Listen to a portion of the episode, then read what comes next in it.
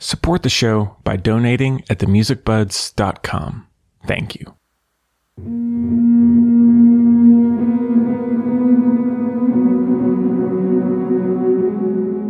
Hello, everybody. Welcome back to the Music Buds podcast. This is episode number 16, and my name is Henry.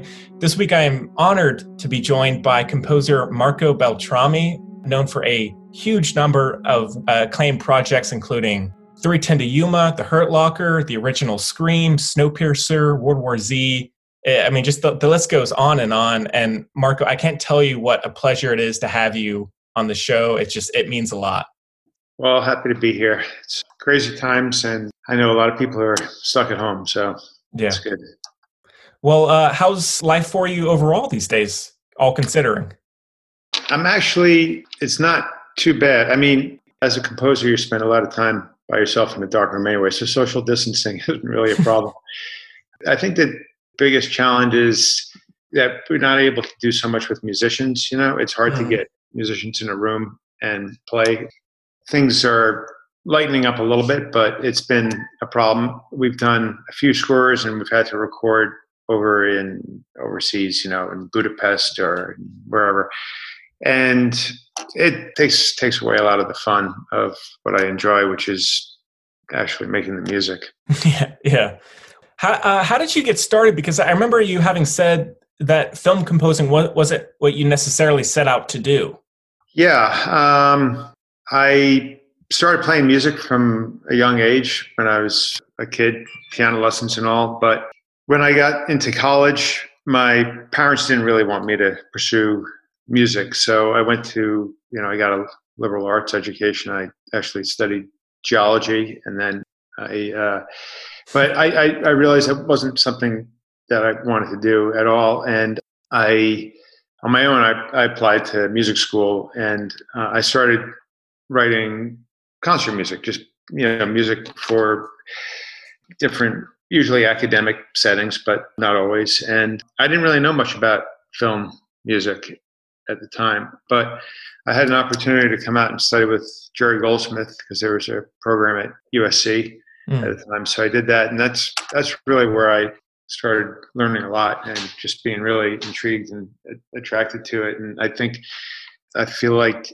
it came pretty easily. I feel like I, uh, you know, have a strong visual component to musical thought, so it, it yeah, uh, it seemed to work well. Yeah.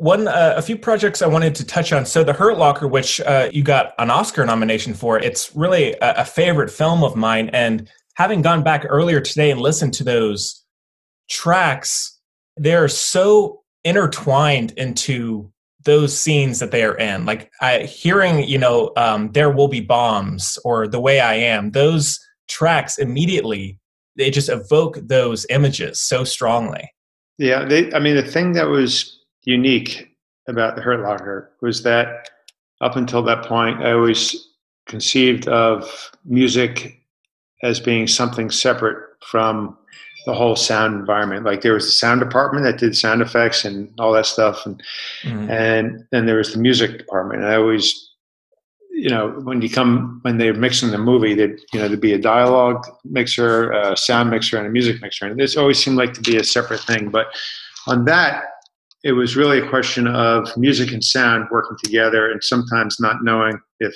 something is coming out of the sound or or the sound is set in the music or you know really blurring those worlds. And i think that what led to make hurt locker such a visceral thing is that you know it has has an almost quasi documentary feel like to it. And the music really is to enhance that experience without taking you out of the picture without saying oh all right now here's a music cue mm-hmm. Uh, another aspect of, of your work that I, I just respect so much is you are incredibly prolific. You do a number of projects across a variety of genres. Does that kind of pace help your work ethic? Yeah, probably. Um, one of the things I love about film music is that you can really cross genres, and I don't really see, you know, music is music to me. The, the, I think the only genre I really haven't done much of is like romantic comedies or anything. but, but probably because I just take myself too seriously. I also have, you know, over the years have developed really good relationships with other people. Like I know my limitations. Like I was trained with, you know, with pencil and paper. I, computers are a challenge for me. I, you yeah. know, I can, I can turn them on, but it's about, you know, I, I've learned one program and that's it. So yeah, like I have here in the studio with me, my partner, basically co-producer Buck Sanders, who works on pretty much everything that I do. And mm there's also a couple other guys, you know, Brandon Roberts and Marcus Trumpp and people that help out on different scores. You know, they have different strengths and I'll have them help. I, I that's one of the things also that I love about film music is that it's really collaborative is that you're, you know, even though we work alone in, in dark rooms that you share ideas and you're not just totally in isolation. So yeah, I think that that's, yeah, one of the great things. Yeah jumping ahead a, a little bit to uh, Snowpiercer, which is just a, a, brilliant film. One track that really sticks out to me is Axe Gang, where they come across this huge army of these axe wielding thugs, and it's such a percussive, sharp, booming track. And I, I know that there are so many layers to that movie. Was it difficult or or exciting doing that kind of film where there are so many for lack of a better word parts I mean, it was an awesome experience working with Bong because he started thinking about music before he started even shooting. Like hmm. we we met and he was showing me just drawings that he had for the different scenes and I started sending him musical ideas and I sent him things even before he was done shooting. And I actually the Axe gang scene was um, that was some, that was the first piece of music I actually wrote to the picture. Mm. Like he he sent that, and I thought, oh man, you know, it's so it's like something really futuristic about it, but also very you know raw and primitive, and you know really had fun taking acoustical things, sounds, and mutating them and coming up with the, the sounds that are in that track that you're talking about. So it was really collaborative. Yeah, in terms of uh, i mean i guess it, your music speaks for itself but are are real instruments real things very important to you in terms of maintaining a good grounding for the music yeah i think that's the uh, the basis for most of what i do even electronic things um, are grounded in acoustical signals because i think the human element is really important to, mm-hmm. to keep i just think there's so much possibility when somebody plays an instrument of just manipulating things of you know just a single tone the way someone like a, a string player might play a single note is can there's like infinite variations to that and yeah and if you're able to sh- sort of shape that acoustically first and then manipulate you can really accent things that you want to bring out so yeah.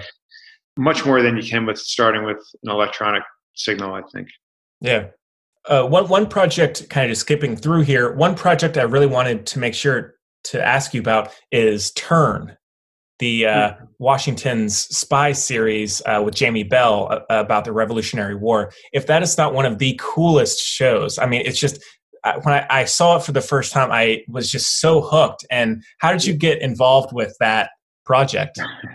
You know, what's really funny is that that show takes place in a town in Long Island called Setauket. That's where mm-hmm. the spy rings uh, spy ring started. And when I heard about them doing this show, uh, I was like, Setauket. That's where I'm from. That's where I was born.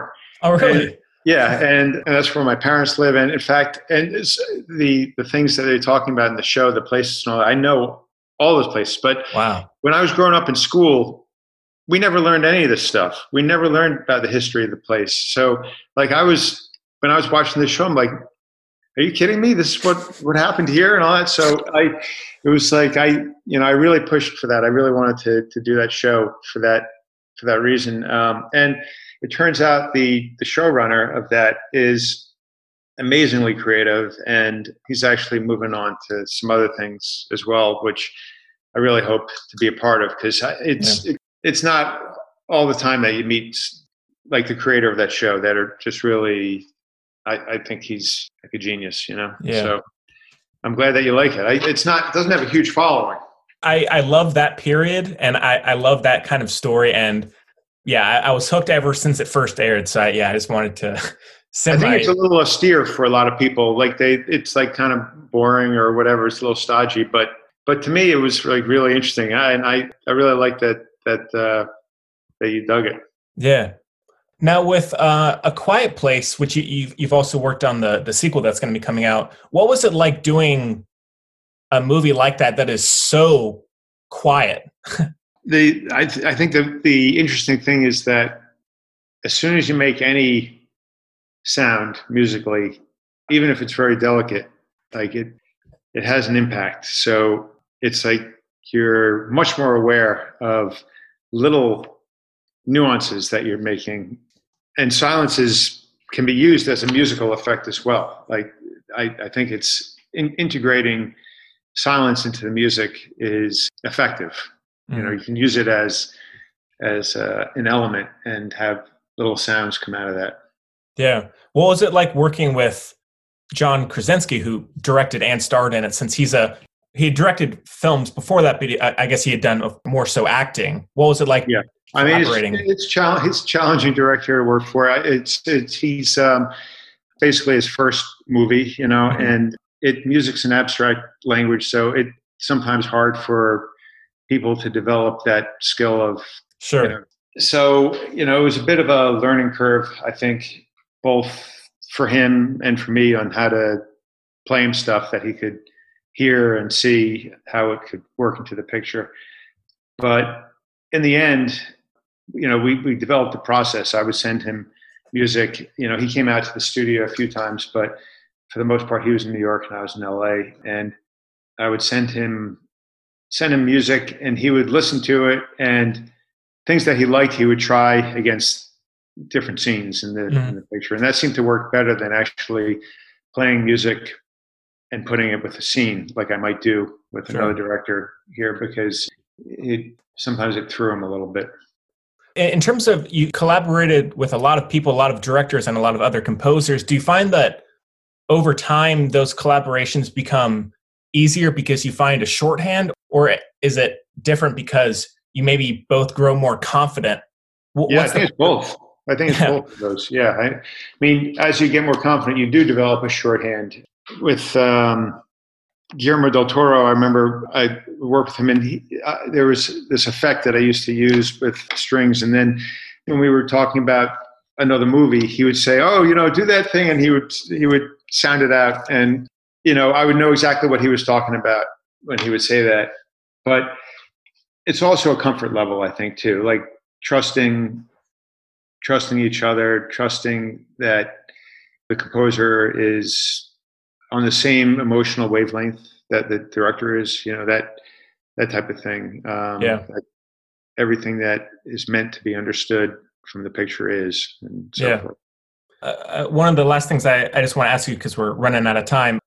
Your your work, you've not only done such great work, but it seems like they have also have such a great long lasting impact in life to them you know like even going back to the original scream or i robot i mean those films are still beloved and they're still talked about and i feel like that doesn't happen all that often and it seems like you have so many that have that impact wow that's great I, mean, I mean thanks I, I it's great that some of the movies i've done have done really well and people still watch them yeah scream definitely has a little bit of a following to it.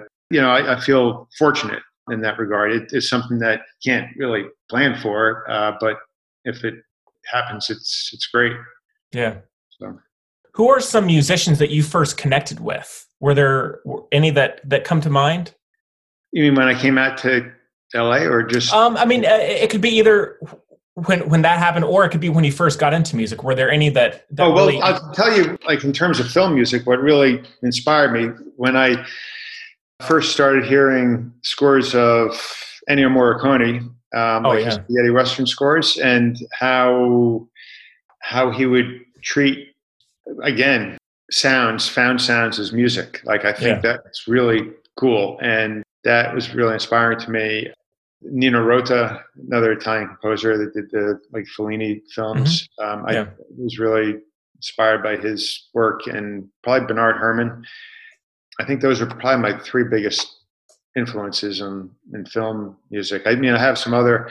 There's you know just regular music influences uh, that I, I, doubt any of your audience would would know, like uh, Jacob Druckman, who was uh, a uh, composer, American composer that I studied with and had a hmm. big Im- impact on my orchestration and arranging skills and how I hear instruments uh, back when I was in school. Yeah, I think I think those were probably the the most formative and like uh, this is what got me into it, like why why I want to do it. Yeah. Well, uh, Marco, I, I love talking to you. I wish we could keep going, but I know you have some other meetings coming up. And so, again, th- thank you so much for the time. I mean, it really means so much, and I, I just have the utmost respect for your work. So, thank you. Well, thanks, Henry. It's a pleasure. Pleasure oh. talking with you. Is this your home studio here? Yes, uh, home studio, quote unquote. Yeah, yeah, yeah. And where um, are you? Where are you again? I'm in North Carolina, oh, North Central Carolina. North Carolina. Okay. Yeah. All right. Well, my my partner Buck here is from South Carolina, so he would call oh. you a Yankee. Oh, cool. yeah. Uh, but, um, well, yeah. Um, anyway, um, it's good talking to you, and thank you for your interest. My pleasure. All right. Well, everybody, uh, we hope you enjoyed it as much as we did, and we'll see you next time.